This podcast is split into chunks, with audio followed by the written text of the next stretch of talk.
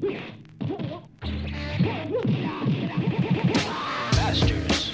of couch potato style, punches and popcorn. Welcome to a special episode of Punches and Popcorn, the show where we dive into the best, the worst, the history, and the science of martial arts film. Our podcast family on the Lunchador Podcast Network is kicking off a major relaunch, and we wanted to join in the fun by giving you a special peek into our future. Today, though we're previewing our future, we're actually leaning into history as we bring you a very special preview into a brand new adventure our show is embarking on. An adventure we've dubbed Once Upon a Time in the 80s. That's right, we are going back in time to a decade of neon and ninjas, where we, for the first time, released episodes in a season format, diving into some of our favorite martial arts movies from the decade we were raised in, the 1980s. I can't get this journey started on my own, though. I need my friends, my friends forever, who stick together through thick and thin. I'm talking about my fellow couch potato ninjas who keep us staying on top because we play to win. I'm your host, Michael Huntone, and my friends rocking the stage with me tonight are our resident genius and schlock apologist, Jason Bills, Um, I can't speak for the rest of you. Um, just kidding. We're all orphans here, but we're going to come together through thick and thin to get this done. and of course, our own walking weapon, or maybe today sitting weapon, the performing professor, Dr. Taekwon Dom Demore. I'm really happy to be here. This I've never enjoyed a movie this devoid of talent. It's amazing.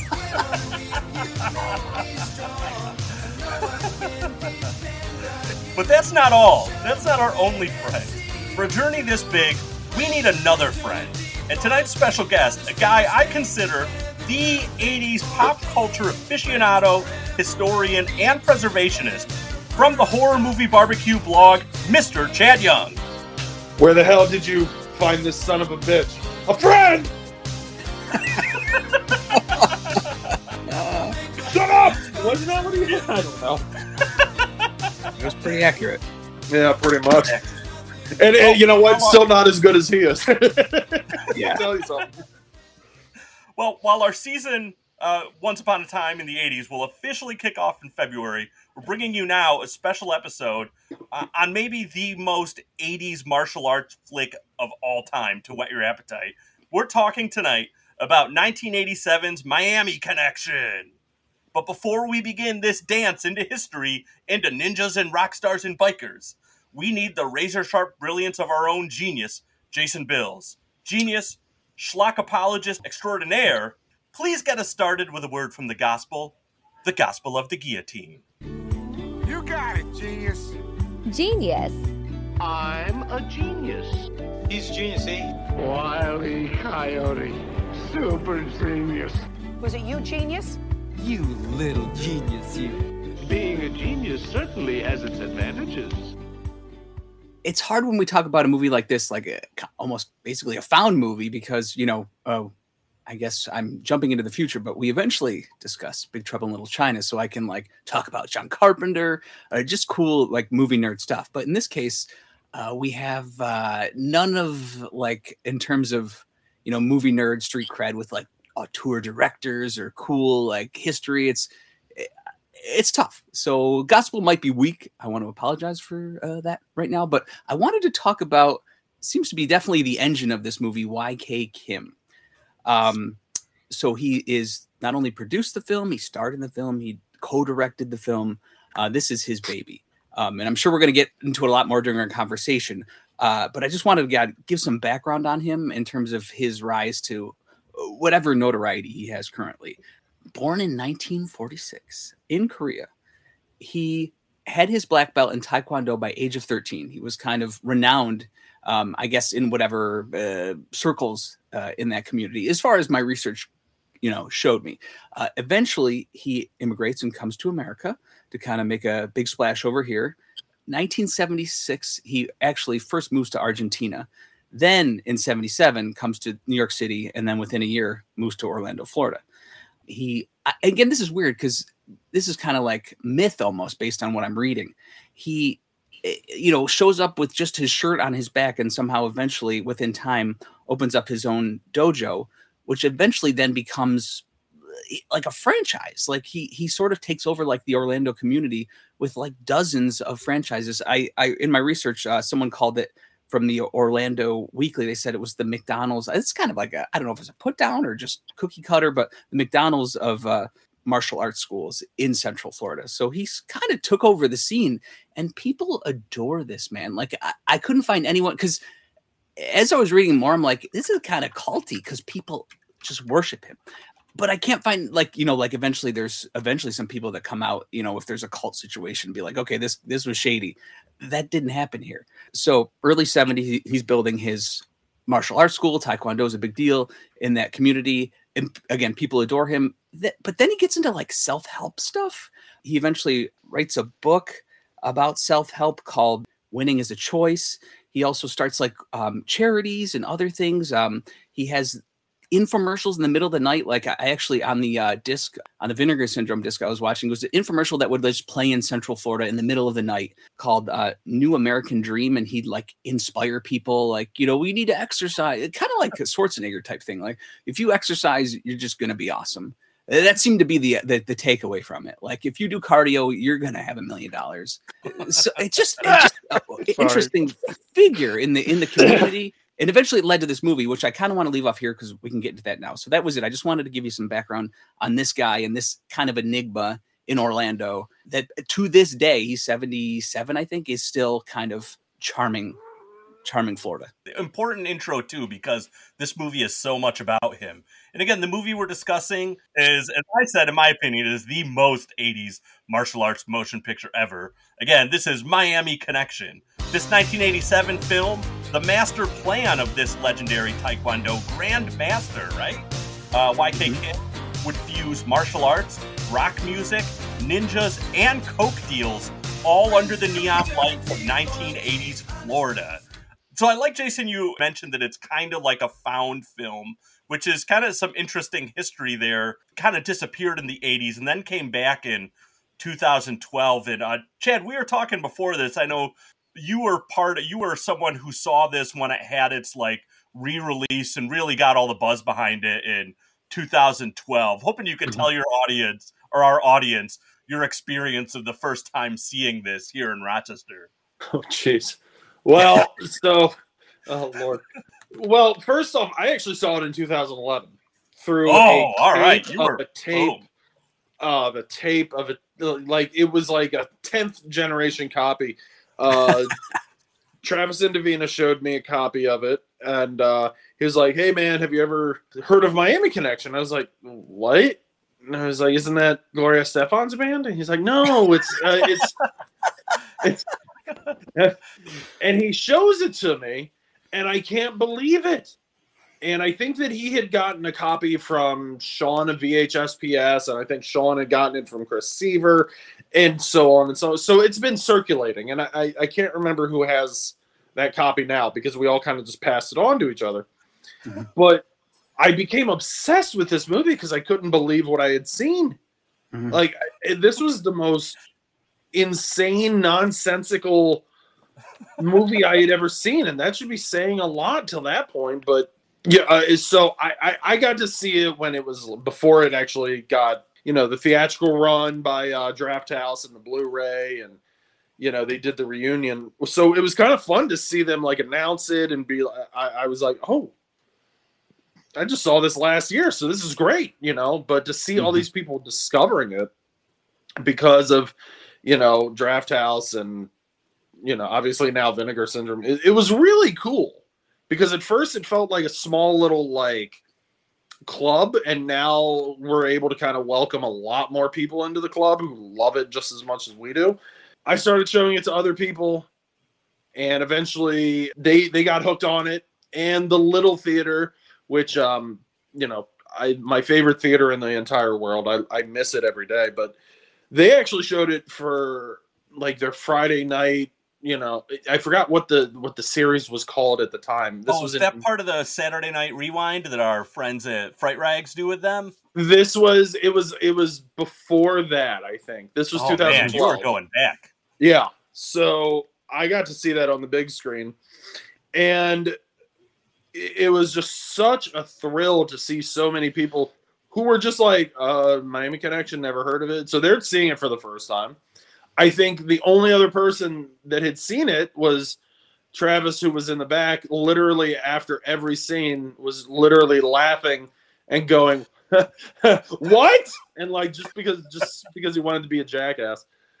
Um, This is a good movie for that. it is. It's the best movie for that. Like, if you can see this, if, if I don't know who has the theatrical rights or you know screening rights now, but if this is a movie that's being shown at your local theater, do not pass it up, especially if it's with a crowd, because this is the movie you want to see with a crowd. Oh yes. yes, Yes. Very much so. Yeah, it's funny. My introduction to it was kind of similar a little bit, though I didn't actually get to see it. So I know this movie it was kind of a legend in the 80s VHS world, uh, which is another reason why I'm glad we're doing this because uh, you know, to me 80s movies VHS go hand in hand, right? And this is like you said one of those kind of legendary movies.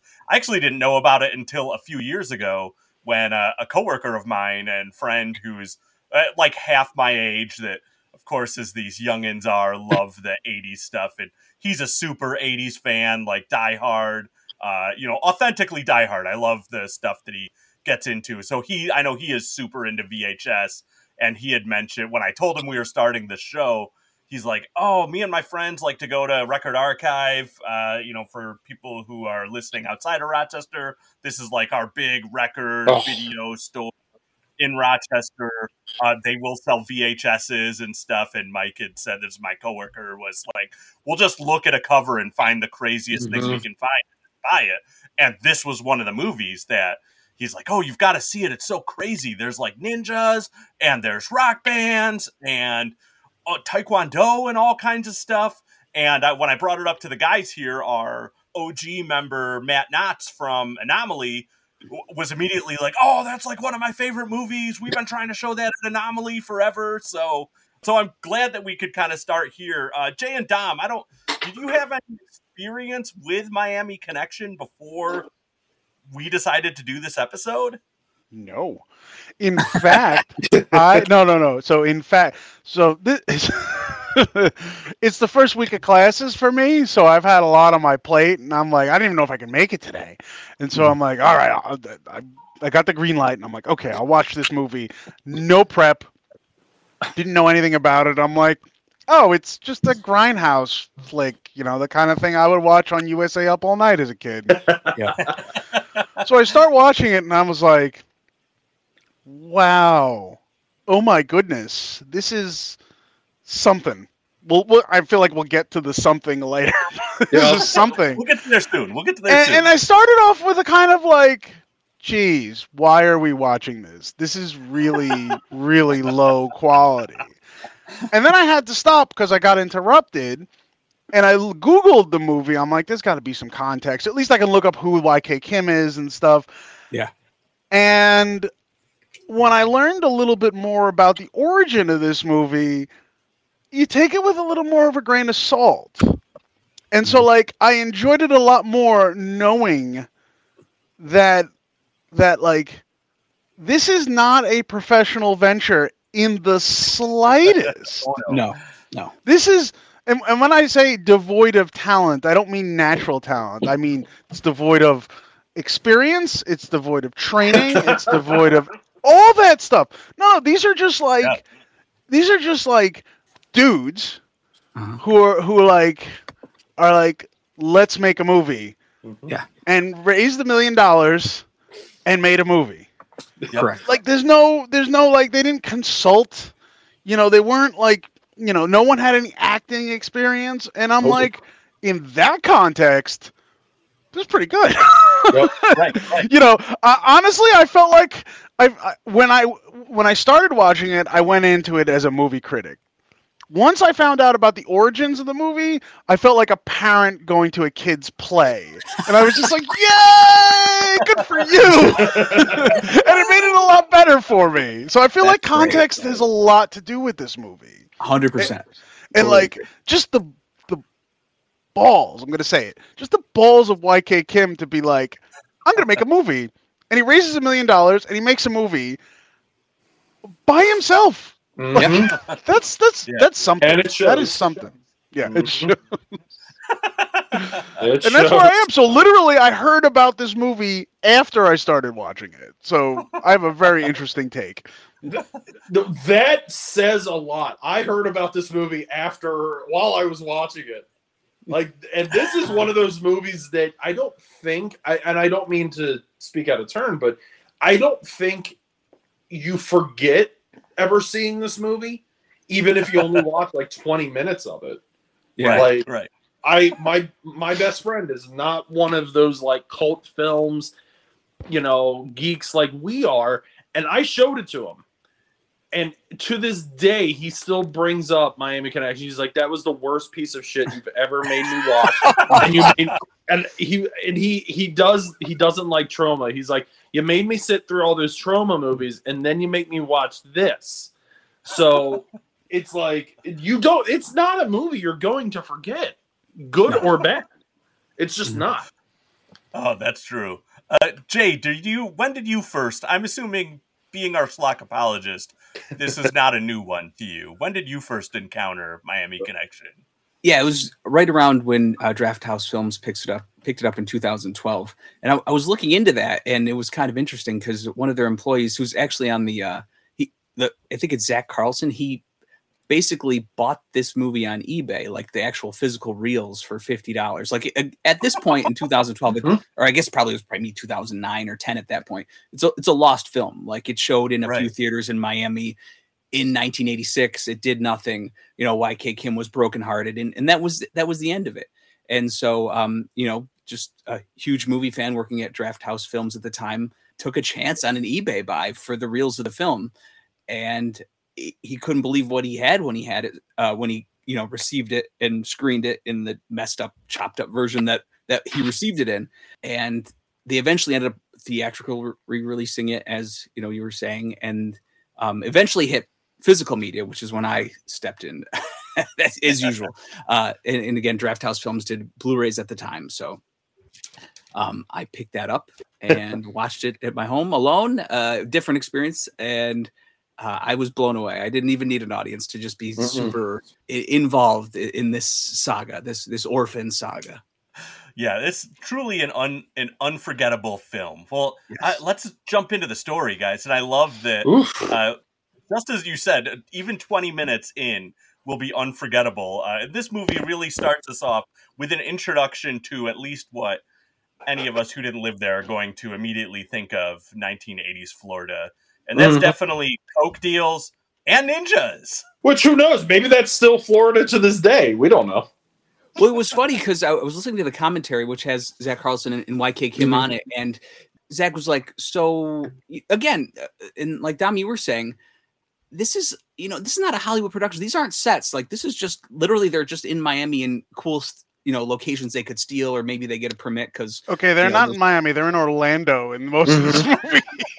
that's a good point too. Thank you for calling it out. So they're in Miami Orlando. Connection I'm not calling you out. This is something No. I wanted to bring up. Why is it called Miami Connection? And the in, almost the entire movie Yep. is not in Miami.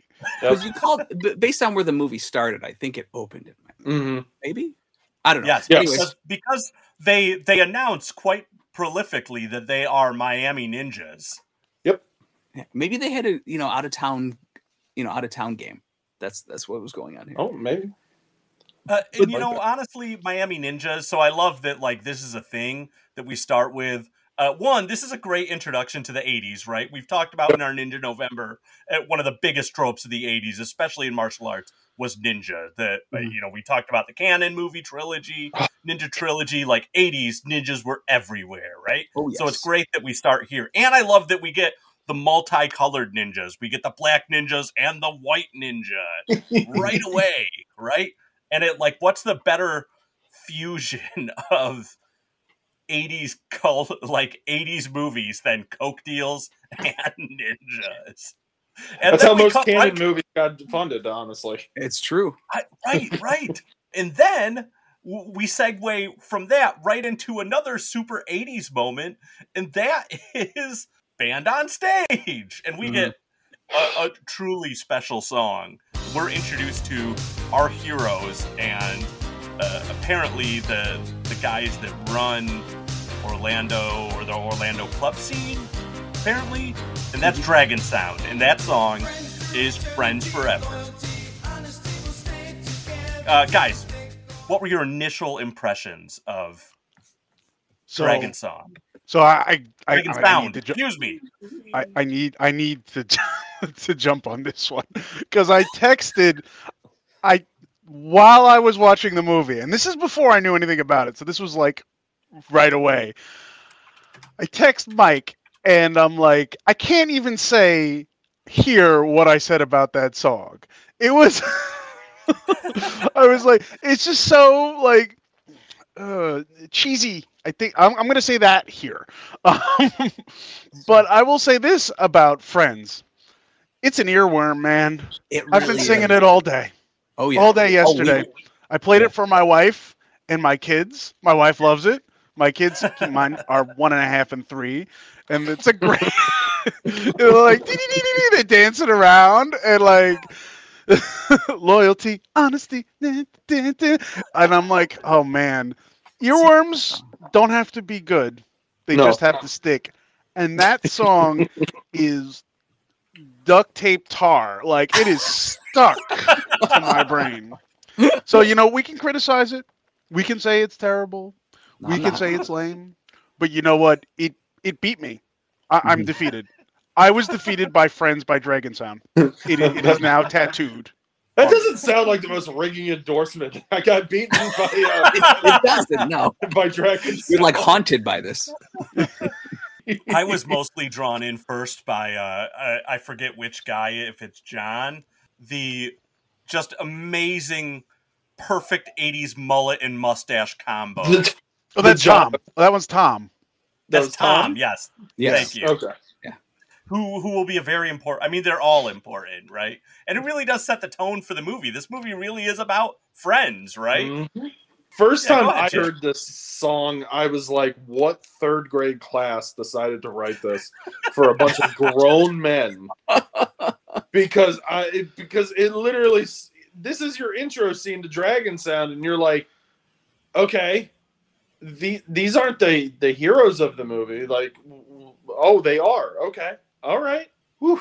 Yeah, Yeah, it- they're, it- they're kind of like the group of guys that are getting bullied before your true, you know, movie heroes show up to to save them. yeah. But no, like that's that's what we're stuck with.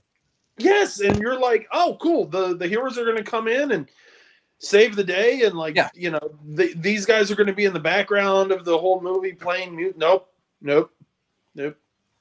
It's not how this is going to work at all. I mean, what's great is that uh, we soon learn in the movie that they are so good, in at least in the eyes of this club, that that club owner is like, basically, fuck everyone else, get out of here. Mhm. I only want Dragon Sound from now on. Uh, and then we're taken to, which I think is the first time we get a clue, right? That we're actually in Orlando, not Miami.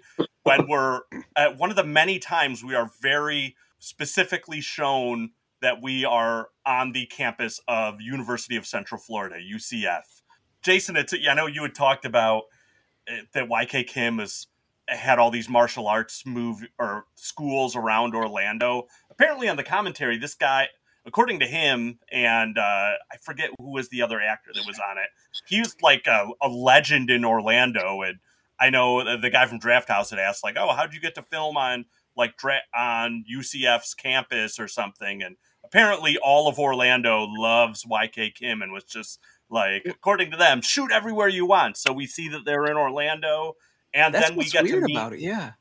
Yeah, and It's then we get like- to meet the.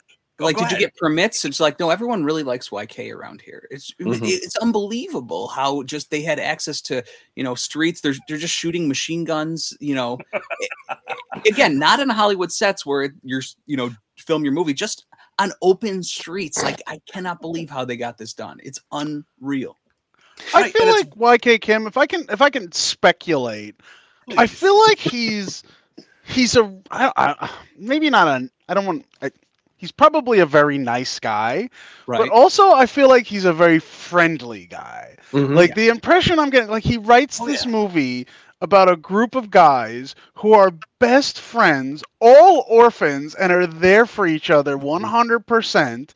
He has all of these academies in um in in Orlando, uh, people who love him. I looked him up on the internet. He's always got a smile on his face. He Mm. Oh, seems yeah. very enthusiastic. Mhm. Like I can see why he was like, I have charisma. That charisma can translate to me being a leading man in a movie. It did not. Mm-hmm. I mean, I'm not an actor, but I've learned today that you need more than just friendliness and charisma to be an actor. and he learned that too. But otherwise, I, I honestly, he seems like he's a pretty cool dude. like, yeah. Well, it's wild, like you said. I've- That he, right, he had no experience in filmmaking. He just decided, oh, there's martial arts movies like Karate Kid. I can do this too. And like literally every actor in this movie for the mo- is one of his like thousands of students. yeah, inverse of what they were saying in the commentary. Like usually you have to um fake it where oh you need this actor to have martial arts skills. Where this movie is the inverse of that, where we have all these martial artists that have to fake being actors. Like it's Yeah, kind of an interesting right. perspective. and didn't fool If- anyone.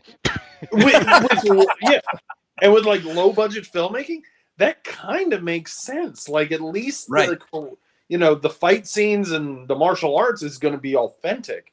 So at least in that regard, it, they yeah, it- I think that was the best idea. Definitely. Yeah, it works. It works. Mhm. And, right, and there's some really good fights. And one of the first ones we see is when we're introduced to Jeff, who could be the worst brother in the world, who sees his sister, who is in the band, with her boyfriend, who is also in the band, and uh, just seeing them together is enough to get him to want to kick his ass. And that's where we truly see first that those friends stick together. How'd you guys like that? That intro.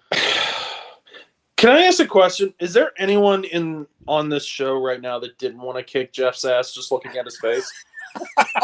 He is a kickable face. he he is, and you know what? I'm sure he's the nicest guy in the world, but man, he just seems like he's just kind of.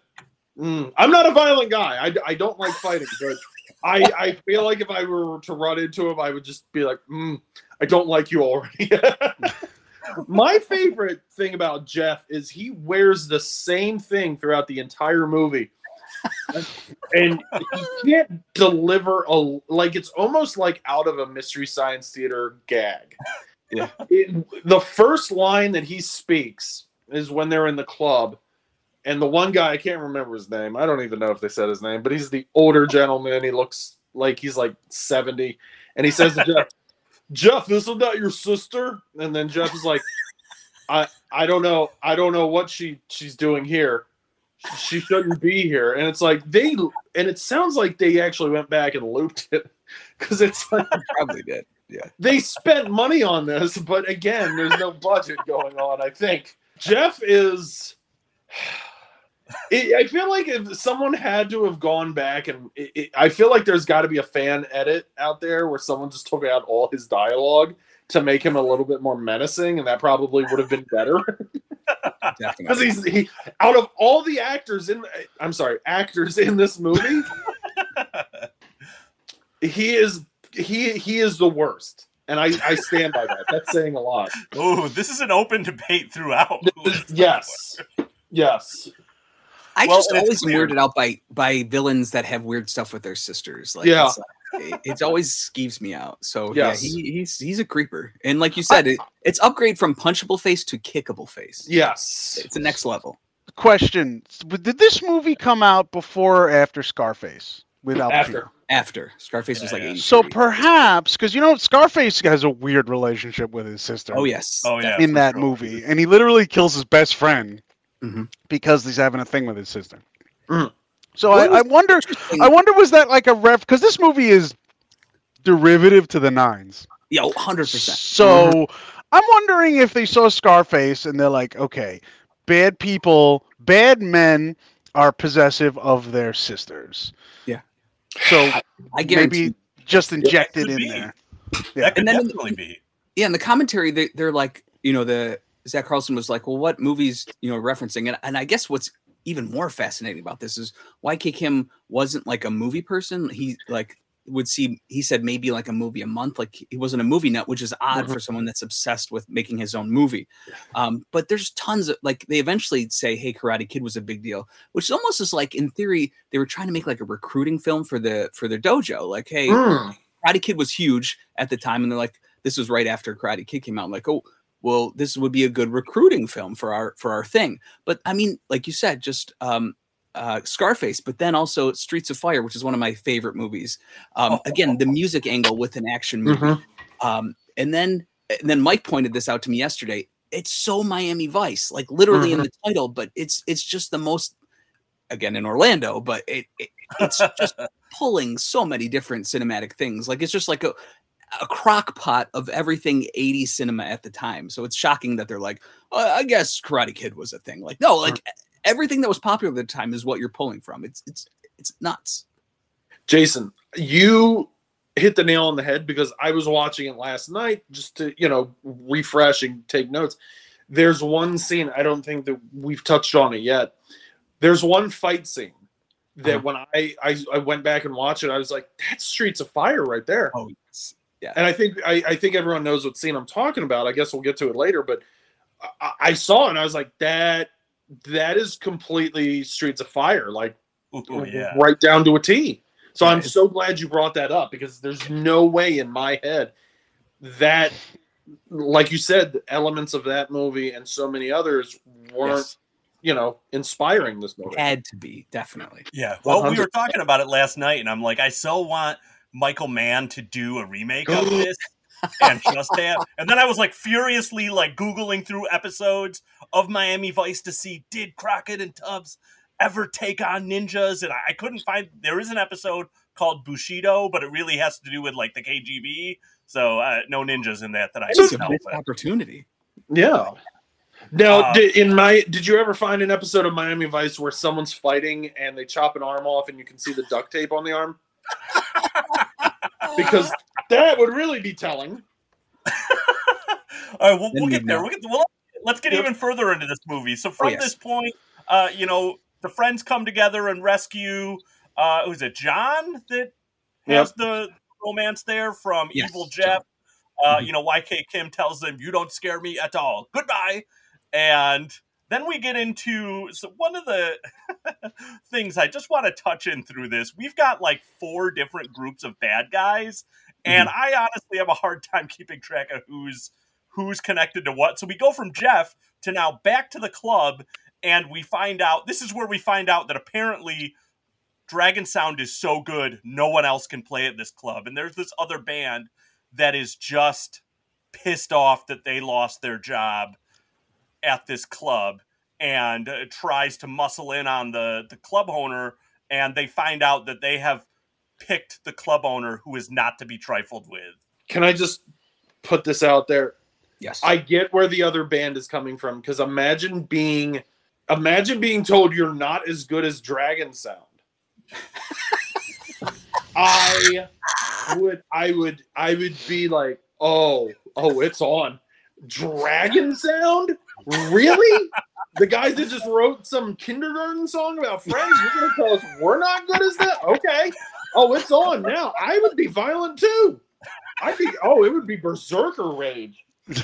So, so this is interesting. This is, I think there are three major bad guys here. There's the band that mm-hmm. was slighted, which it clearly is justified. There's Jeff's gang of Wait, hold on, hold on, pause, pause. Because you say clearly it's justified. Did we ever even hear this other band play? No! They might actually be be good. Well, You're that's saying it's good because they're compared to. Dragon Sound. No, no, I'm saying, I'm saying, I'm saying that they're pissed off. It's got to be justified, even oh, if Okay, they, okay. like, even if like they have a Casio keyboard at home and they're just like banging on it. It's probably better than Dragon Sound. Yeah. So that's what I mean. Like, so there's them. There's Jeff's band of hooligans who ride around in a convertible and yada yada yada. And Jeff's band of hooligans has kind of a um like a Dreadnought. tangential friendship with Mhm. the motorcycle ninjas.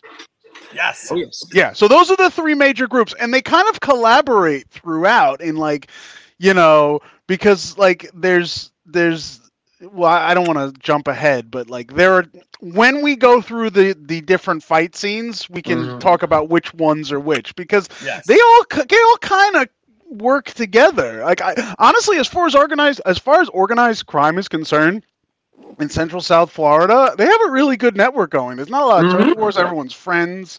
You know that biker party was awesome. Oh, yeah. Like. So nuts. Like I want to join. I want to join. I know martial arts. Can I join uh, Miami organized crime? This sounds awesome. I think you can. I was just saying Go it was like a parody of all these uh, just like raunchy, you know, mm, like muscle '80s movies in that Yeah. biker scene. But my favorite, uh my favorite villain in this whole entire movie is like the guy that's like four foot, and the uh where they're beating up on John, and he's like, "What is what is this kicking shit? What is this?" And he just.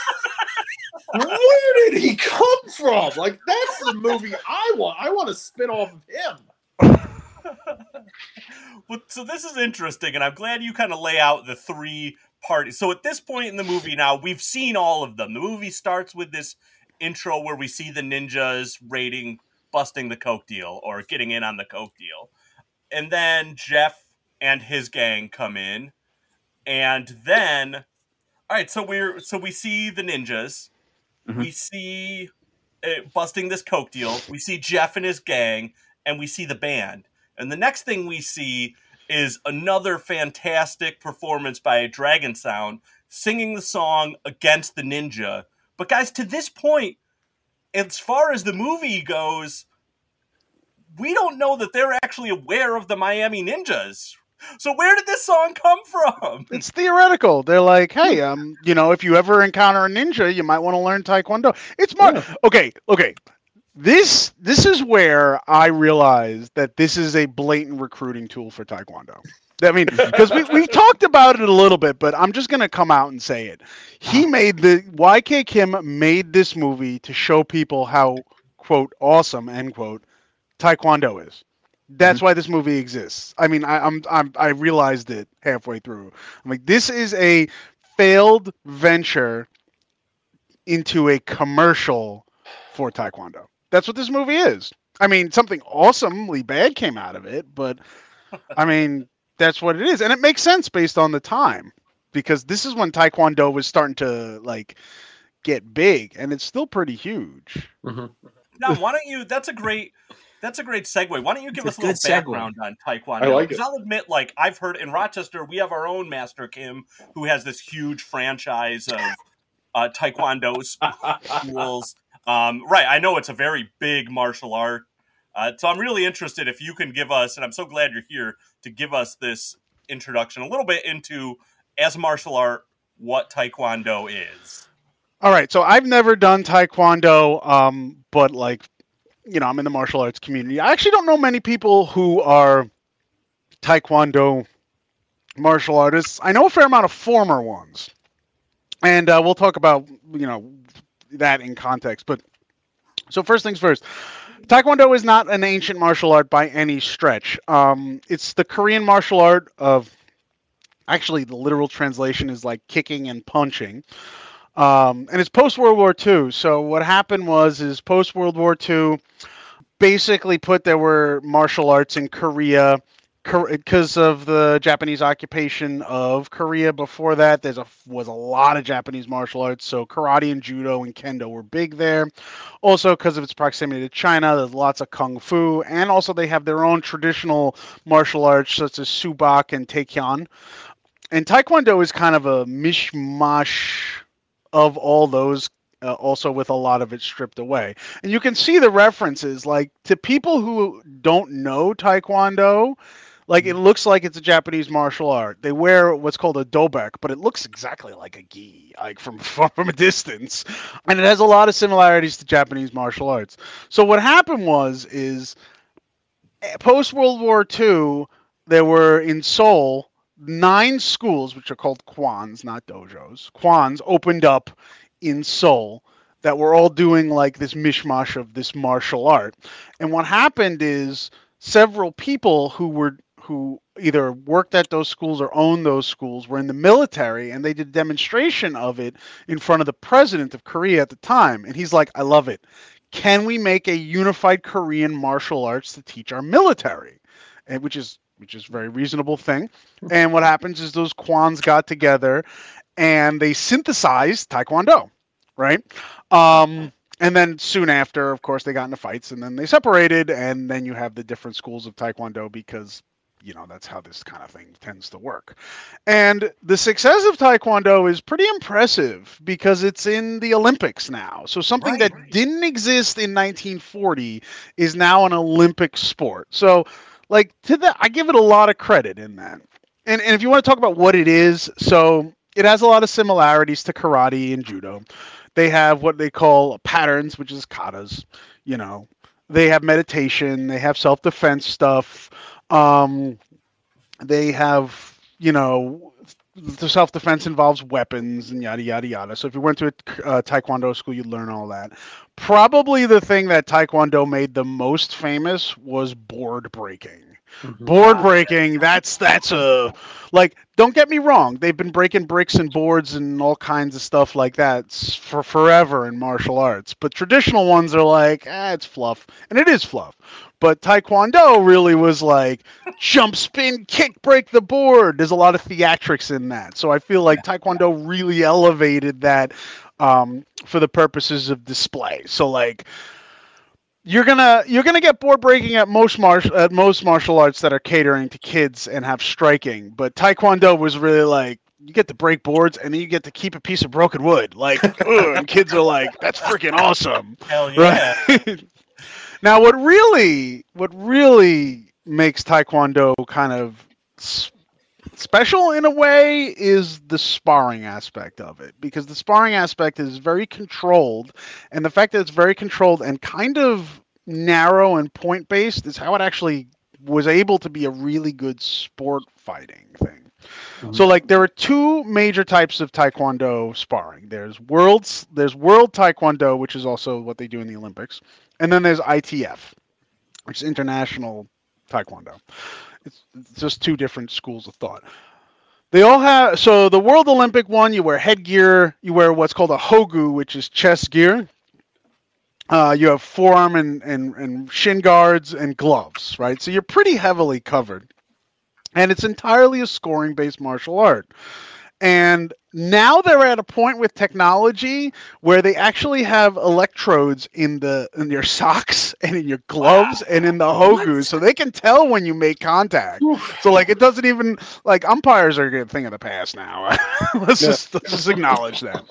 So if you contact the ho, so like, and it's all kicking and punching. So like, if you contact the hogu or the head, you get a point. Uh, you can do three kinds of kicks. I mean, sorry, you can do three kinds of hits: punches, regular kicks, and turning kicks, which are fancy kicks. And that's essentially it. Um, and you're not allowed to punch them in the head. So this is a very, very specific and controlled style of fighting. The ITF, you don't have a hogu, and you get extra points for jumping kicks, but um, it's it's kind of like very similar. Also, like there's another thing about um, about um, Taekwondo is the Olympic one is full contact, but ITF you actually get penalized for hurting your opponent. So this is a martial art that's all about precision and finesse to the point where you actually can't hurt someone. So this gives Taekwondo an interesting reputation in the martial arts community because people are like, how effective is it on the street? I always find that to be a, a weird question because on the street, I mean, I know martial arts, but guess what? If someone attacks me on the streets, I'm gonna stick my keys in their eyeball. Like that's not jujitsu.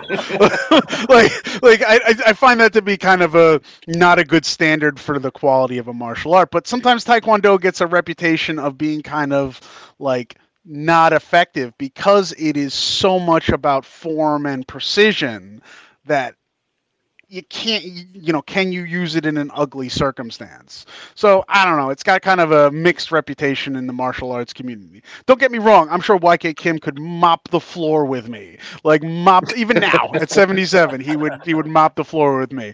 But because it's so controlled and it's so based on kicks and punches, it's like, uh, but it's great for kids. That's the thing. It's great for kids. It's great recruitment for kids. You get all that meditation stuff and all that thing, stuff going on. You teach them punches and kicks and, and forms and stuff like that. And that's why it's it's very good for marketing and it's very good for recruitment. So like that's why they're everywhere. Taekwondo's everywhere because it's good for kids. It's good for people who want to exercise. It's very precise, mm-hmm. and it's not the ugliest, dirtiest martial art. It's very controlled. So and this is really that point in the movie where we get to see that displayed on a big scale the first time when we get that road fight who uh, trying to keep track of the villains. I believe at this point right that road fight is the the disgruntled band and their friends are attacking them and we get to see again a big thing that's really popular. Well we get to see like uh, was it 40 or feels like 40 or 50 of what we know are YK Kim students all Mhm. battling it in the middle of the street, which apparently was just like they just found a street in the middle of the night and Yeah. fought and filmed without permit. Yeah. But uh, yeah, so I think this is a good point for us to take a break and we'll come back and dig into the family side. I'm Matt Knotts. And I'm Chris Lindstrom, and we are the co founders of the Lunchador Podcast Network, your home for amazing and wide ranging podcasts in Rochester. With shows like Anomaly Presents, Behind the Glass, the Level Up Coffee Podcast, Punches and Popcorn, Just Can't Not, and of course, Food About Town, we celebrate the people, places, and things that make Rochester a fantastic place to live. We have more shows joining the network soon and offer remote and in person recordings and video too. We're excited to bring distinct and diverse voices together on one network. Follow Lunchador on social media to catch new episodes as soon as they release and stay tuned for exciting news about new shows and how to support them. Lunchador, celebrating Rochester's creativity through the magic of podcasting. And welcome back to Punches and Popcorn and our special preview of our upcoming season, Once Upon a Time in the 80s, as part of the exciting Lunchador Podcast Network relaunch.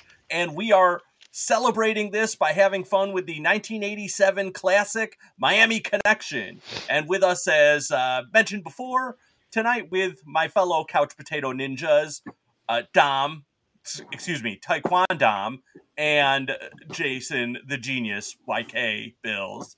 Uh, we also have our friend and 80s aficionado extraordinaire, Chad Young. All right, so guys, let's let's dive into kind of the back half of this movie is really where we get into the heart of the movie, and we start off with uh, just an Oscar-worthy scene, right, where we discover that Jim has a secret.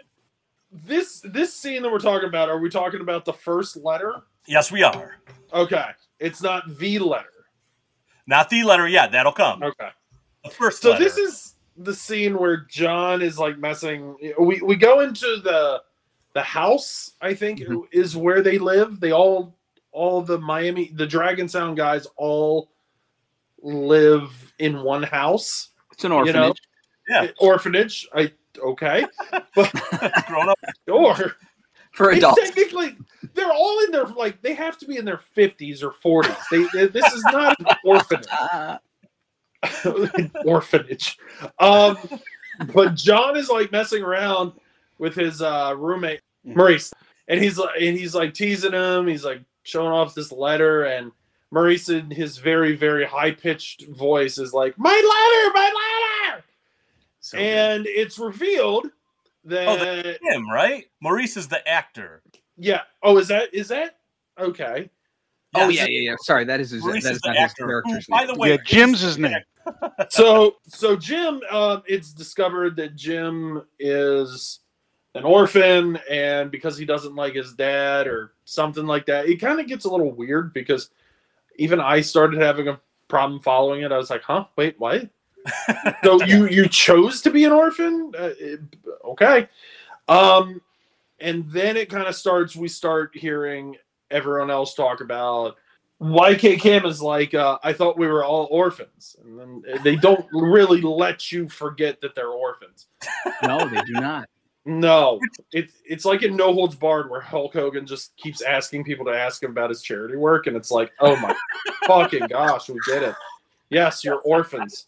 And it, it just kind of gets it, it. So Jim, his name is Jim, right? Yes. He, he starts crying and he's talking about his family and he shows a picture of his dad. And I want people to kind of remember that picture. and I think you'll know why. Um, Yeah, we'll get to that. we will get to Bookmark that. in your Yeah, memory, but- friends. it, you know, this is like the the the the sappy, you know, '80s kind of, you know, like you said, Oscar nominee moment. I'm sure that I'm sure you know YK Kim was like, all right, this is this is gonna pull at the heartstrings. This is this is gonna mean something, and it just didn't really work out that way. No. But then he says he doesn't like his dad. Right. But so he, it's like, wait, what is it? Like, I have a question. It's for- complicated. It's I a have a complicated Dom. relationship. okay, fair enough. I accept that. Dom, Dom, the scientist. Uh, so, at, you know, YK Kim's character, I, I think it's Mark. Uh, he's like, Yeah. I Yes. thought we were all orphans. Like, but don't ever, doesn't everyone have biological parents? Like, whether you're orphaned or not. Like, Mhm. am I? Right. I You need something? you need a scientist to tell you this. Human beings do not undergo asexual reproduction. We don't Thank bud off of our toes. No. This is what I was looking for. Okay, I feel better. Yeah, I I yes, yes. Typically, you need you need a male and a female, and male and female gametes, and boop, there you go. Yeah, this movie I had an existential crisis halfway through. This movie is an entire existential crisis. Well, the good thing Clearly, is- Jim's Jim got Jim was a result of binary fission, like some sort of paramecium. well, the best thing is what I loved is we have the, just this extremely traumatic moment, which I, I don't know about you, but I was a little confused by the end of that scene of, well, what the hell did the letter say? But we don't mm-hmm. really need to like marinate on that because we then get to one of our first super fun scenes where the guys have a great day at the beach. Oh Lord. and they play friends again. Oh yes, we're, getting, we're showing them as friends. They're flexing, they're strutting. We get a lot of different butt shots, and I like that they're Please. like they're they're very magnanimous, maybe in the butt shots they show. We get uh, you know many different types of women. We get men's butts. A couple times they flash on children that felt kind of creepy to me. Yeah. Old dudes on quads Right? Yeah. You know, we get- or four wheelers. Yeah, They're like, look, we aren't just this isn't Baywatch, right? We aren't just Right. showing you the Right. Pamela Andersons of the '80s. This is Yeah. this is everybody on the beach, right? Just in case you forgot that you were in Florida, here we go, beach. scene. By the way, are you normally allowed to just drive a car through an entire beach That is a good question. like question. that? Well, if you're if you're Dragon Sound, you are. Okay, fair enough. So Okay. uh, that's the, another thing I want to bring up. So we've talked about in a lot of the movies we've covered in the past, especially the Hong Kong ones, this whole thing. Well, and even movies in the '80s like Karate Kid, this thing where like these dojos or martial arts schools somehow they are like the most important thing in whatever community. The, they run this town, right? But apparently in this world, it is the club band that rules the city. Kind of like, which I think is funny because it, according to YK Kim, he made it sound like his Kwans ran Orlando. But he here it's I guess it's the it's the band that runs it, which feels so 80s to me that I Mhm. love it so much. And then we get to see him just again have this great day on the beach. You know, some maybe borderline sexual assault with the Mhm. like on women. he paid for it though. He fell on them and they beat the snot out of him. It's not a sparkling endorsement for Taekwondo when four women in bikinis smack the crap out of you. Who are all like maybe, you know, two thirds the size that he is. Right. So I like we get this this beach scene, and then we really get the we get Oh. the most formal the most formal display of taekwondo with this just we're back on UCF campus, right? And we get this super super long scene of them in there. Well, they're not geese. What are they called, Dom? Uh, Dobex. Dobek. And they're- Dobucks. Dobucks. Yeah. so right, they're they're wearing these. They are outside on the lawn at UCF. uh, practicing their routines. What did you call them? again? patterns. I've heard the word form or patterns. Yeah, this was this is where like I sus- I told you before I suspected this was a Taekwondo commercial, and then I saw this and I'm like, why? Like I mean, they're just showing off like technique here, you know, which is not not inherently a bad thing. What is bad is the fact that even though clearly they know Taekwondo, they do not know cinematography and fight choreography. No. Oh, no. Because I watch this as someone who knows something about martial arts, and I'm like, okay, I can tell that they know what they're doing, but it looks terrible to the untrained eye simply because the choreography and the, and the and the cinematography and the angles, and it's just terrible. It's just terrible. Like, Great. wow. And then also they try to be gimmicky. Like at mm-hmm. one point, like YK Kim has his fist in his student's mouth, Oh, that is and I'm just like, you guys are close, aren't you? Hmm. we do fisting in Taekwondo. What? Oh, wow. my word. yeah, we there's some very interesting fight moments, and uh, apparently on the commentary they said if you watch the last practice pattern that happens between YK and his student, they are at mimics at the end. The spoiler alert battle with the white ninja, who we're going to be reminded that he exists later. Um, and apparently it's the exact same thing. So they preview for you what's going to happen, but That is a staple in martial arts movies where like they show you practicing the key move and then they're like cuz this is the secret Deliver it. move. and then at the end that's the move that the hero does to vanquish the villain. So the crane kick. yeah, the crane kick. This is the crane kick. Yeah, Yeah. Exactly. Yeah, genius, genius, you earned your namesake. This is the crane kick of the movie. Oh yes. Uh, honestly, I'll give him credit for again being just a guy that y- you know a martial arts professional who owns studios picked up on like this tech, whether it's him or it, it- he was co. This was co-directed with Richard Park, who plays the old guy that owns the Pizza Hut that we see come in and out a few times. We haven't even talked about that really. It- he seems Um, to be a little bit more like professional in terms of film production. He has like an IMDb page, for instance. I mean, the other Mhm. guys do, but they don't even have a photo. Like he has at least some street cred in terms of film production. Right, right. So he he might have made like uh maybe he made helped make I don't know. It'd be interesting if anyone could find the history. Maybe he made some of YK Kim's commercials for his studio. Oh, Well, he was he was watching. Uh, he said he was watching TV late night, and one of YK's uh, you know infomercials came on. And he's like, "This guy's got something." So that's sort of the the genesis of this, and he reached out to him to make a movie. It Oh, was okay. just literally like, uh, "There's this charismatic man on this infomercial in in Orlando, and I, I'm going to reach out to him." That's literally how this all started. See, and that's and that's how the magic happened. Yeah. And I like so here we get the the taekwondo on the campus, and then we right away go to another performance, and this time we get taekwondo on the stage. Now Mhm. they aren't just Mhm. playing; they're doing it. By the way, you know what is also charming? Watching YK Kim attempt to imitate playing the guitar. yes. Oh, he Like doesn't need hands; he just holds it and dances. he holds it like a gun at one point. Yes. It's just so bad. I also I feel like at one point when they're I can't remember if it's when they're playing or when they're like like off stage. There at one point one of them grabs a guitar, but I don't mm-hmm. think we ever see that on stage, and that's like the only thing Oh, that I oh, really? think this is missing to be the '80s thing. Is we needed like YK with a guitar. That would have been amazing. Yeah, and then we get uh, kind of the family string is pulled, so we get some of our bad guys coming together where this this slighted band that has gotten now beat up by the band over, beat up by the band, realizes they can't do this on their own, so they go to the most 80s gym ever where guys are fighting bare chested in jeans while weight machine clanking is going on nonstop.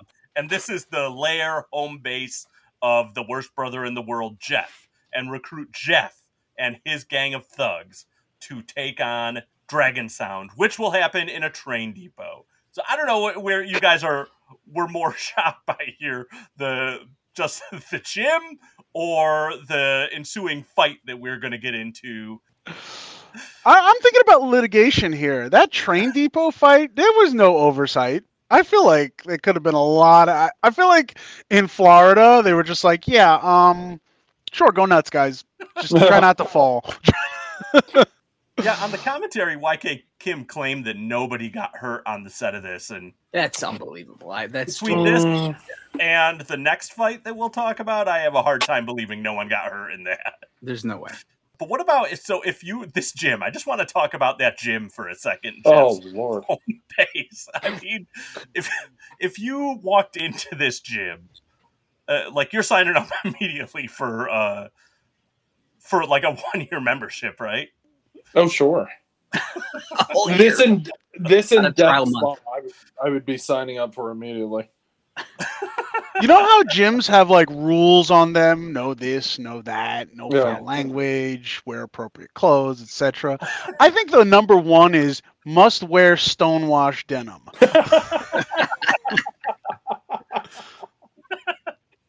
I just lo- you could just just hear the ham slapping going on Oh. when fighting.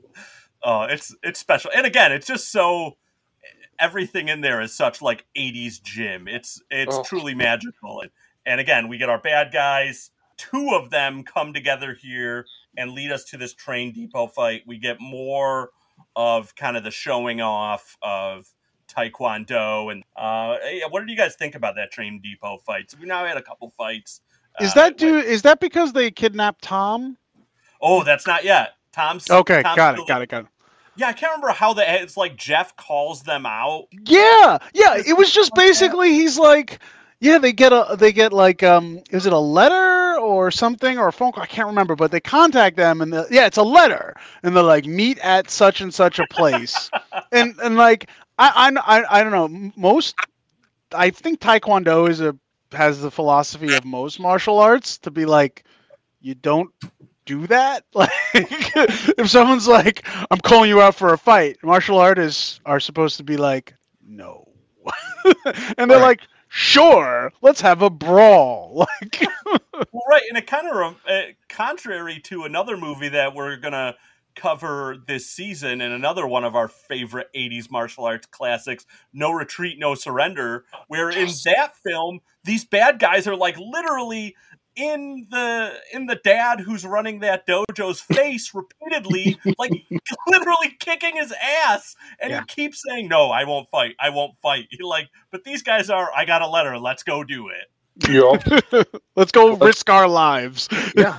and then we get what we previewed earlier one of the uh wildest partyiness scenes in this movie we're we're taken back to the ninjas again and we get what it looks like bike week. Oh boy, this- is like um, oh boy, this is like a parody. Like, and for some reason, whenever I see this, even though it came a couple years after, my mind goes to Harley Davidson and the Marlboro Man, where they're Oh, in the yes. hall, and it's just like, oh my gosh, it's like every like stereotypical like biker '80s, you know, beer boobs. It's just. Oh, like it just it looks like it smells like It you can smell. smell the cigarettes and beer in the Oh, scene. yeah. Yeah, they just got a bunch of bikers drunk. Like they gave them free beer for a day and brought cameras. Like that's oh, literally that's always a good idea. Yeah, exactly. That's- they were like they're like yeah that isn't like apple juice they're actually drinking real beer Yeah. yeah, that's how they got them to agree to be filmed. Is like we, we just gave them beer all day. Like they, Yeah. apparently that's what was Right, they're like this movie. whatever motorcycle club this was like yeah that's really in their clubhouse that we're Yeah, that was the first time. Uh, not that I don't think a lot of people are trying to film in there, but they're like, "What? It was a big honor to be let in there to film." Like it's just, Yeah. just the fbi yeah, you're right, right, exactly. Yeah, it, it's just a very uncomfortable. Like it just, like you said, it's you can smell this scene. mm-hmm. And I, I thought it was awesome. Like I, I was like, honestly, Yoshida. That's that's the character's name. I don't know the actor's name. Oh, is is my that- favorite White Ninja? character. Is my favorite character in this movie because he lives the most double life out of any martial artist. On one side, he has a traditional Japanese. By the way, that's all Japanese trappings in that place. I, I don't know if that means anything, but it, he's Japanese. Mhm. He looks very traditional. He meditates. He's surrounded by ninjas. He's very disciplined. Yada yada yada.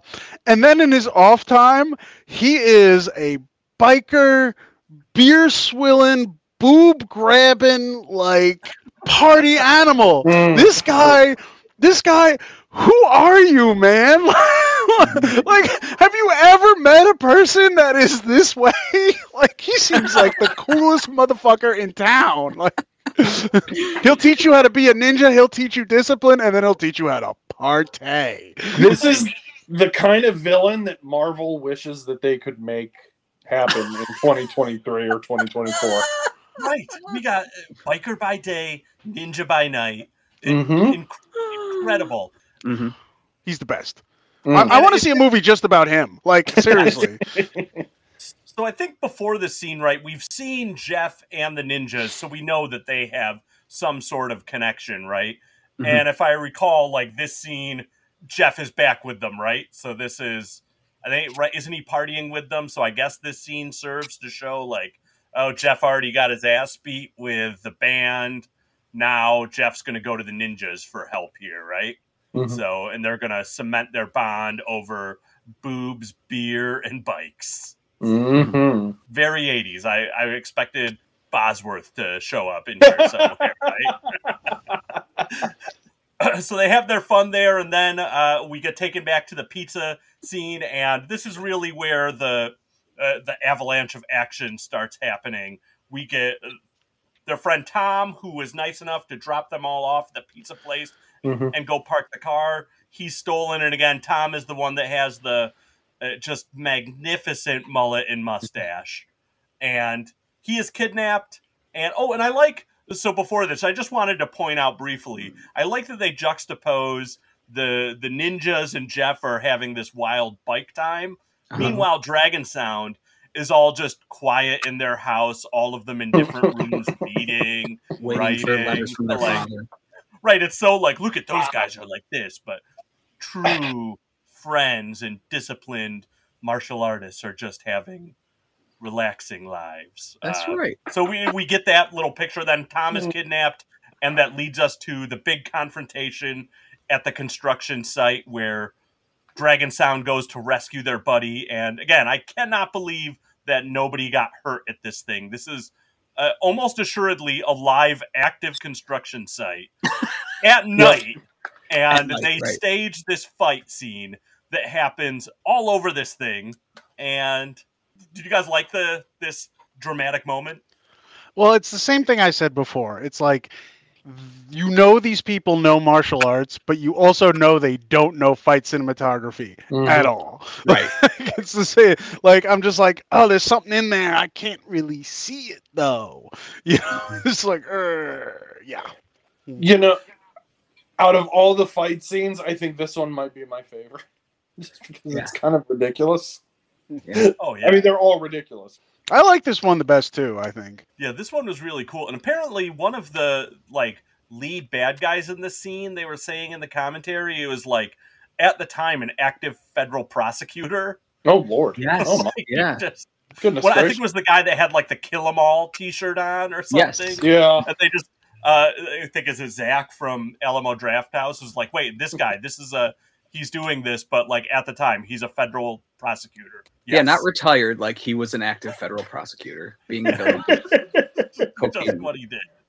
So great scene, and unfortunately, this brings an end to Jeff as he takes a, a header. No more Jeff. Nope, no more.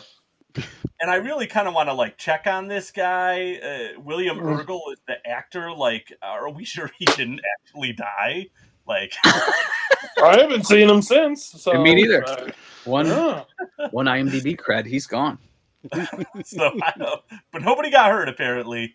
And then after that, they get their friend back, and we get the second letter. Did you guys think that was the end of the movie? I, I was kind of like, Yes. uh, I thought it, Yeah. we were done. Like I was okay, I already got closure. No, there's more. Nope, Miami has not been more. connected yet. Yeah, we get that second letter and another great letter scene, which I love. Tom comes out of the house for that, wearing only a towel. Uh, yep.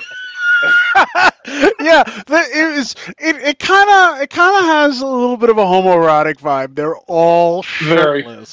Shirtless. Except for YK Kim. Like he's like a legit martial artist. I want to see how ripped that guy is. He's the only one that was like, I'm modest. Yes. Everyone he else also- was he also feeds them all individual grapes, by the way. Yes. Oh, that's Which Which is just like, what is going on? Ooh, Uh, he each- okay. Hand feeds them each a grape. Cool. It's great. Hey, you know, I used to hand feed forever. Mike grapes in college. Remember? Well, there you Ah. go. That's friendship. That's what this movie's Yeah. about. Wait, grapes? Oh yeah, grapes.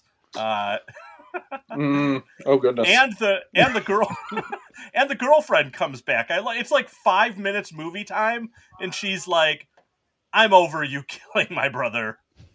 Yeah, she's heals from that very quickly.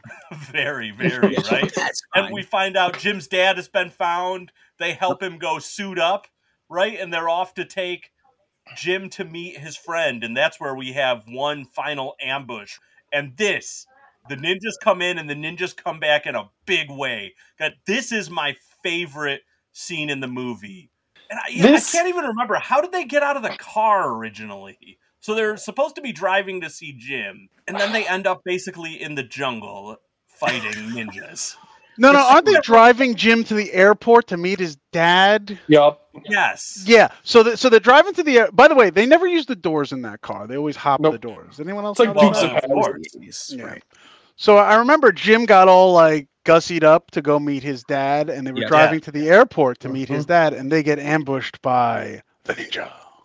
Ah, is the, the ninjas right up, right up on motorcycles on them? Maybe Sure, we should have yeah. watched the movie. I watched it. I watched it over the past twenty four hours twice. Yeah. It's just hard to I just remember think that at some just- point they're they're fighting in the swamp.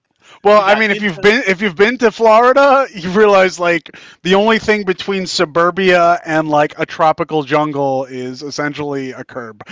and ninjas. exactly. Right, and ninja, which I like. They were saying in the commentary that like, they're like, yeah, this is just like dirty swamp water that they're all fighting Yeah. in. I believe He had it. to get everyone drunk in order to get into the water. That was the I key to believe that too. Yeah. Hand out can't some Jack Daniels like- and let's film.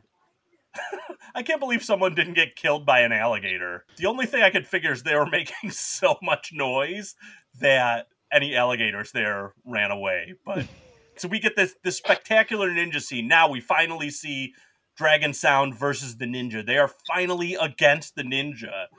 Mm-hmm. And our hero won. I just honestly at the beginning, I was like, Jim's got this really nice suit. He looks good. Like, dude, just stay clean Mhm. and he gets dirty, and then boom, Jim gets chopped, and we get a lot of dramatic screaming, Jim, and it leads to John just undergoing one of the most magnificent transformations that I have to imagine, in my opinion. I think when Hugh Jackman was getting ready to do Logan, he watched this movie and was like, that is the berserker rage Yup. that I am going to copy. Because that like not only do we get like blood spattered on his face, but he like rips his shirt off and he's just running around screaming, covered in blood, chopping ninjas left and right. It is spectacular. I loved it. I absolutely loved it. I Mhm. I was like, this guy just snapped.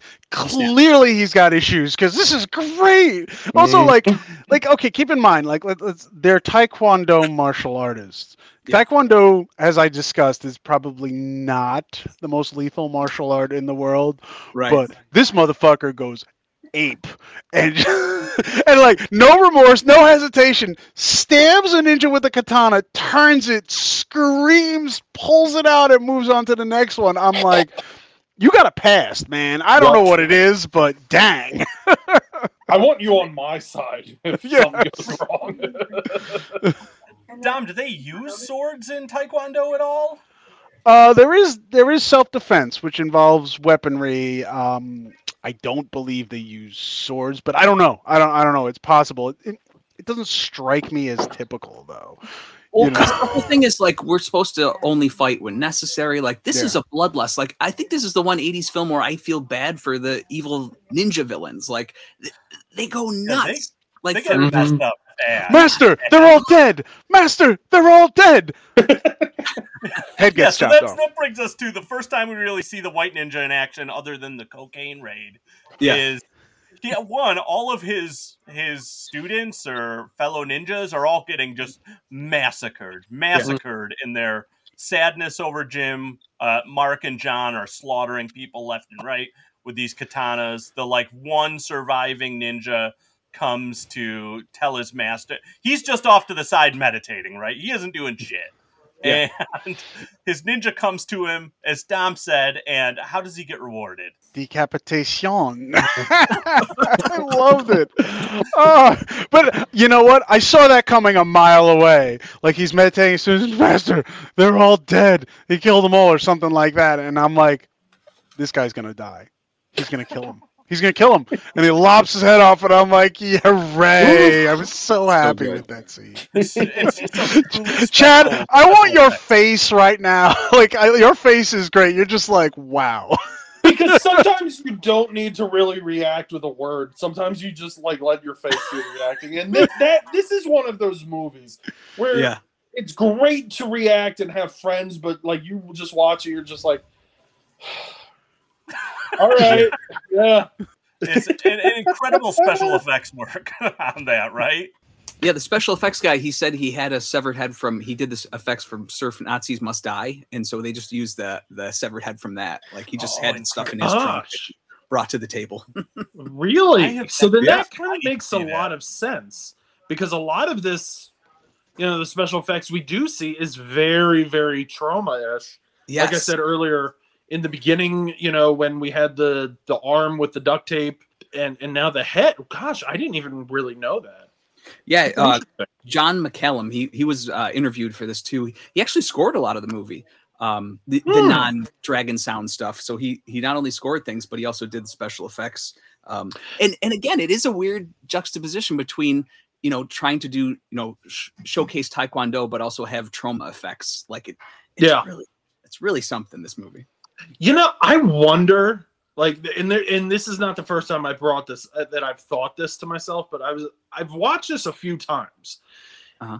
where I have actually said, I wonder what like Lloyd Kaufman would think of this movie. I wonder what like other like low budget filmmakers would think of this movie and the impact that it's had because this has an impact that like a lot of you know like movies that we love like a lot of those popular trauma movies wouldn't even come close to having Right. so Right, yeah right.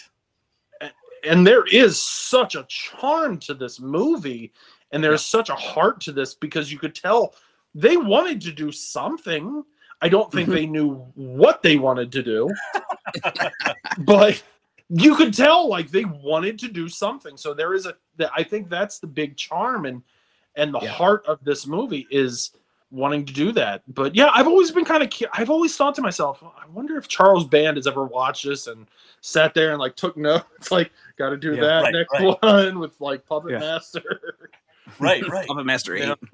yeah exactly oh Yeah. puppet master 8 versus the miami connection now we're talking That- don't know why that Make it oh. Make it happen. Mhm. Yeah, we get that. Uh, we get this the final battle between Mark and the White Ninja, who, uh, as we mentioned, is uh, move wise kind of mirrors the the pattern, the practice we saw earlier. I guys, to me, the white this battle versus the White Ninja, like he he seemed alarmingly easy to kill. But Mhm. I, Yeah. it didn't seem like Mark really had a hard time with this guy. because he does taekwondo. Taekwondo is the superior martial art, which, yeah, pretty transparent. Yeah, and so he makes uh, quick work of him. We go back to Jim, who we fear died, and I guess apparently in the original, uh, when Oh, they gosh. originally made this, he did die, Yes. and whoever I don't even want to say audiences because I think it was like him showing it to some people, and we're like, oh, we can't, we can't end like that. So they ended Mm. up refilming, and we get this last scene in the in the hospital wait where wait we wait find out. Go ahead. Yeah. Can I point out something? You left something out of the original Oh. scene. Oh, please, yeah. It's, and it's where uh, they're sitting around. Uh, Jim just dies, a plane flies over, and Jeff says, "Oh no, that's his dad's plane." no way! I didn't know. like they show they they they they they zoom up they do a zoom shot to the sky where a plane goes over them and you just hear jeff said his dad is on that plane right now and you're like what and it's Oh, like man, that's so much worse. that's the tit like i don't know if it's like i don't know if that's one of those scenes where i'm supposed to like laugh because it's so bad or you're like oh Right. that sucks Yeah, But luckily, in the revised version, Jim does not die, and we get to meet we get to meet his dad, who is definitely one hundred percent an old man. not the same actor in the picture, by the way. And No. whoever they got to play his dad is just like some like 20 year old with like a powdered wig and a white, Yes. like a cotton mustache. Correct. What? Amazing. this is the greatest movie of all time. Yeah, I think right, Jason commentary. YK Kim said that he's like, oh yeah, it's just a guy that we put like baby powder in his hair. Yeah, no, he's absolutely younger than the actor uh, Yes. playing his He's son. like in high school. Yeah. It's like a high Well, school. I- It had to be another one of his students. I like, could you not just find an old Apparently an not. old man. Yet it still is is less like ball beyond the point of ballsy aging than like what's his face in Prometheus. Oh. And like honestly, YK Kim did a better job aging this guy in 1987's Miami uh, Miami Connection than Prometheus did. Uh, what is it, Guy Pearce? oh. Yes, yes, they did. Again, just find it. There are old people out there. You can find them, especially in a movie when he just has to deliver like three lines. You're in Florida. You're telling me there's no Oh, old right. people in Florida? Nope. Come on, YK. but we're left with this happy ending and then we get we close with another song uh, and so i've talked about in the past one of my favorite things in 80s action movies is when we get a song that describes the plot of the movie like this song best. only exists for this movie Yes. and what I love about this movie is there's like six of those. There's so many songs that just describe the action of the movie, and oh, it's just it's the cherry on top It's a of musical. this film. It's It's kung fu music, or I'm sorry, Taekwondo musical. There you go. I, yeah, it is. It is right. It's a musical. It's martial arts. It, it's everything. The Dom, family. I don't know what part of the so many pieces of this beautiful 80s cake that you are going to cover in your science, but I am hoping that you can dish us up something special in your science segment. Yes, please. With science. Yes, science. Science. It's not rocket science. Just say yes and we'll move on. I don't think science knows, actually.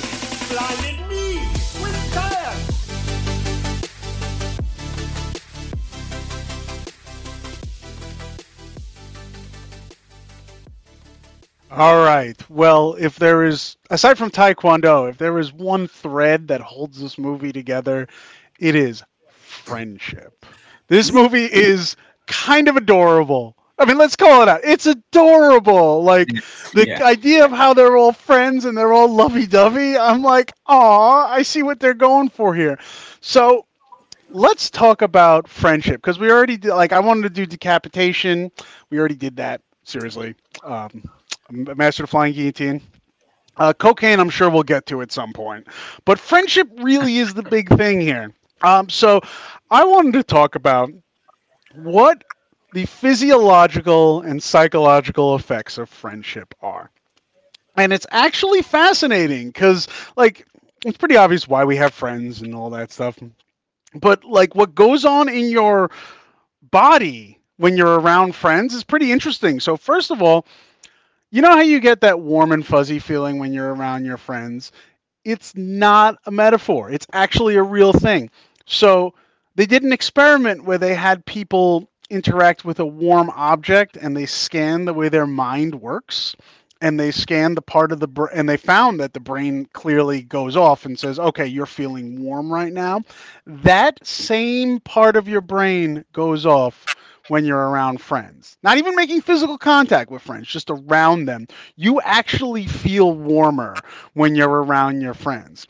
And this kind of idea that you experience that you that you get a certain reaction that isn't necessarily based on like the stimulus also happens when you're around friends and they feel a certain thing. So when a friend of yours is stimulated in a positive way and gets an endorphin rush, which you can measure, you being in their presence will also get one. And that also goes for fear and danger. When your friends are fearful, you become fearful. And I don't mean just in a cognitive way, I mean in a physiological way. You can measure the chemicals in your blood and it shows that. There are actually health benefits to having to friendship that are a bit more than just feeling good. So clearly it lowers depression, but here's the thing, people with long-lasting good friendships actually have a lower likelihood of death from heart disease or chronic health issues. Seriously. What? And yeah, I'm not kidding.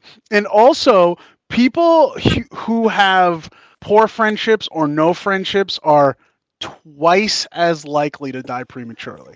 Uh oh. Twice as likely. So you are you literally can prolong your life by having friends. So like YK Kim's gonna live forever at this point. Um, and they actually one article I read said not having friends for a large chunk of your life is the equivalent of smoking 20 cigarettes a day. Oh my god. Yeah, that's how bad it is for your health. So, having good friendships also makes your immune system stronger. People with strong friendships are 4.2 times less likely to get a cold, a common cold. Friendship increases your immunity to colds. I couldn't believe it. This is insane. Um, Talking to good friends lowers blood pressure, it lowers heart rates during difficult tasks. So if you do a difficult or annoying task with a friend, your heart rate is significantly lower than if you did it alone. And here's an interesting thing it affects your psychology and actually makes you more positive. They did a study with people where they showed them a slope of a hill that they had to climb, and they had to guess the slope, right, of the hill. And clearly, the steeper the hill, the worse it is to climb. For the same hill, if you are with a friend, you look at that hill and say, "Oh, it's not that steep. I can totally do that." Psychologically speaking, it's less of a hill to climb when you're climbing it with friends. Even when they referenced friends and they weren't even there, people looked at the hill and they're like, "Yeah, it's not so bad." Seriously, it was crazy. Wow. Just the thought of friends makes tasks less arduous. Um, and they found out that like having just okay friends is better than none. Like hmm. regular acquaintances make people happy. People who have numerous weak tie relationships, like you say hi to the guy at the hot dog stand, or you know you say hi to friends at work, are happier than those people with fewer friends.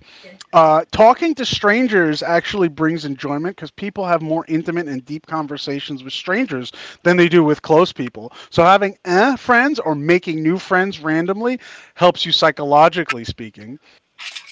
And on the counterpoint, there's real negative effects to isolation. You have an increased frequency of heart attack, stroke, and premature death. And premature death increases by 26% if you live in isolation. Uh, and this is actually a really big deal nowadays for two reasons. One, we have a large amount of elderly people, and they tend to be in isolation. And two, we're connected with uh, technology, which kind of facilitates isolation. Yeah. So this is really important research because you from a health standpoint if you want to uh, if you want to have longevity in your life you should actively try to curtail the amount of isolation that you get. So wow. dragon sound i know we tease them and we're like oh friendship that's so lame. Those guys are going to live for a long long time. Yeah except for Jim because he's missing a part of his chest. Uh, That's it. That's all I got. I thought it was fascinating. I was like, "What's the science of friendship? How good could this be?" And I was like, "Holy crap, man! I got to make more friends." Yeah, me too. I'm nervous. that well, we have uh, that's that is perfect for what we're doing today because again, we this is our our friends here. I know you guys lift me up when I talk with you. We've got a new friend of the show with us here, Chad. Love that you're here. Um. And we're celebrating part of our whole network of friends, the Lunchador podcast network putting out all these great shows. So yeah, man, I, I love it. I love it. Uh, again, I you guys, you know, my friends, uh, they're a constant source for me of uplift, and uh, yeah, that's awesome. Uh, Jay, for people who haven't seen this movie, uh, do you know where it's streaming right now? Okay, so I was ready for the physical media aspect of You this can go film, right into. So let's talk about streaming or physical media. What is, uh, where can people find this, or what? Uh, we, again, we're big supporters of physical media. Support physical media. What is the best, the definitive version of this out there? And if it's available online, that you know, where could people go to see it? Yeah, so um, streaming wise, it's um because I just looked it up because I'm very savvy with my phone. Um, it's on Freevee for free. You can stream it for free, or also Roku channel.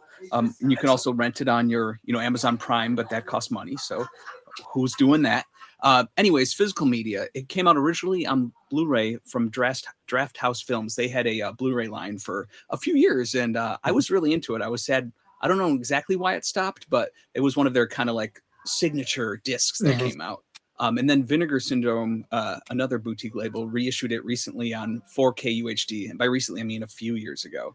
But the the 4K also has the Blu-ray in it, and it's really gorgeous package. Mike, I think you Mhm. picked it up. So Yep. um, that- that's the one to get if you're a physical media fan. Yeah, it's got a lot of great content, really good interviews with the different people. It even has uh, when Drafthouse uh, re-released this in 2012, they have a, a concert by the band. So Dragon Sounds reunion, and also the infomercials from uh, that YK Mm-hmm. Yes. Kim did. And yeah, Yes. are, I, I watched that with my mouth open. I was like, "Oh my god!" It's right. really so this is fascinating. this is where again why we love physical media. One, uh, it's cool that you can stream stuff, and by all means, you should absolutely like uh, grab a beer or a soda, whatever. Grab a friend and watch this movie online. But the, However you watch the movie, right? The Just disc is great. movie. Uh, As we know, anything online streaming is bound to not be there. So, uh, you know, support physical media. That's the only way we're going to keep this stuff in rotation. Or if you're lucky enough to have a holy grail of a VHS of this, you can uh, hold that just for your own proof of coolness. All right, well, guys, uh, again, this is perfect for uh, us starting off here. Oh, Chad, you got something to add? I just it, it- something just hit me, and I know that we're wrapping up, and I apologize. No, I'm no, thinking go. about what you just discussed about friends. You know, having them. You know, and it'll prolong your life.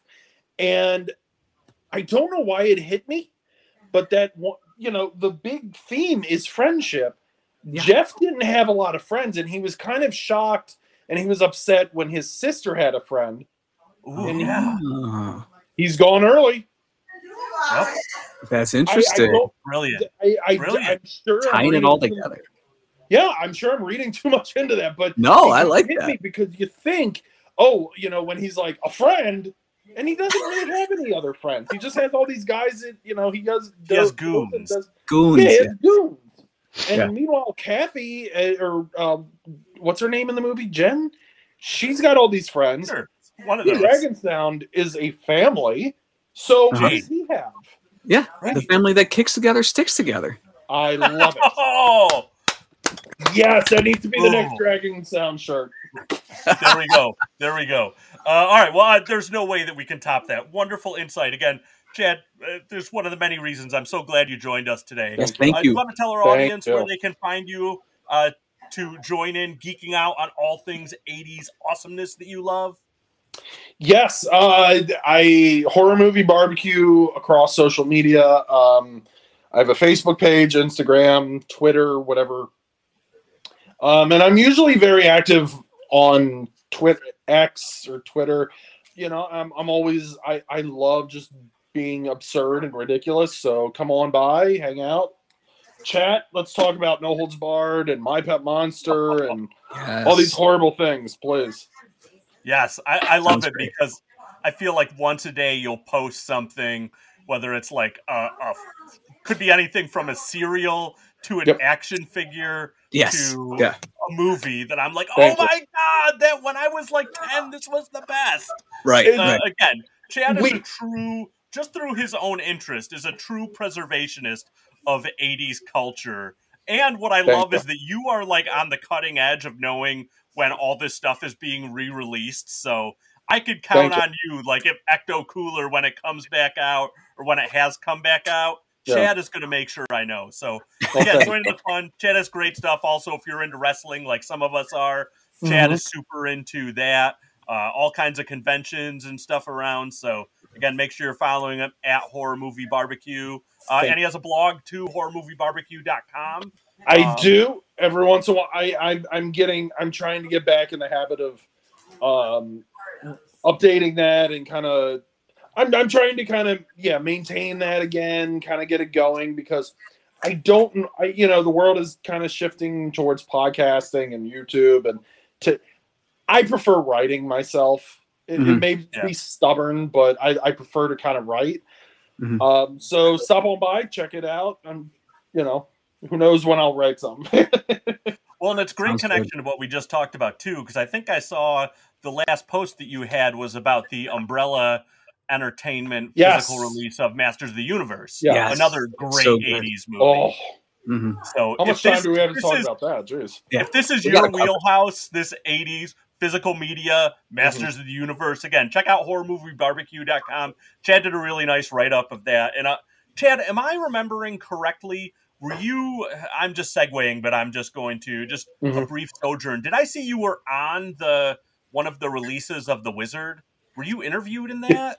I was. I, I am part of the documentary, and um, they also include a bunch of like my advertisements and scans.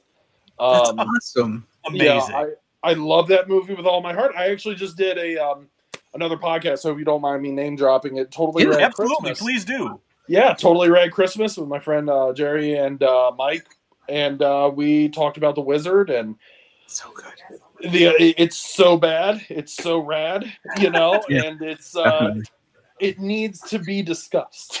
It does. It does. Well, definitely. Ch- They said that's totally rad. Christmas is the podcast. yes, yes. All right, excellent. Well, we're going to check that out. We Please hope do. all of you listen to that too. Uh, carry this on. Again, to all our listeners, thank you again for tuning in to this special preview of our upcoming season, Once Upon a Time in the 80s. We hope you all are excited for the fun times with 80s classics ahead to keep up to date on the upcoming season. That, again, we're looking at launching about uh, mid late February. Uh, make sure you're following us on Twitter X, Instagram, Threads, TikTok, Facebook, at Punches and Popcorn. And for even more fun, again, make sure you check out our partner shows on the Lunchador Podcast Network that just went through a major launch. Lots of exciting stuff happening on the network now, and we're honored to be a part of the network and be part of this big relaunch with today's special episode. Give a listen to our partner shows like Food About Town, Behind the Glass, Level Up Podcast, Behind the Studio Door, Mind of Magnus, and of course, the pod that made us, the Anomaly Film Festival podcast. Until next time, remember the secret of friendship is.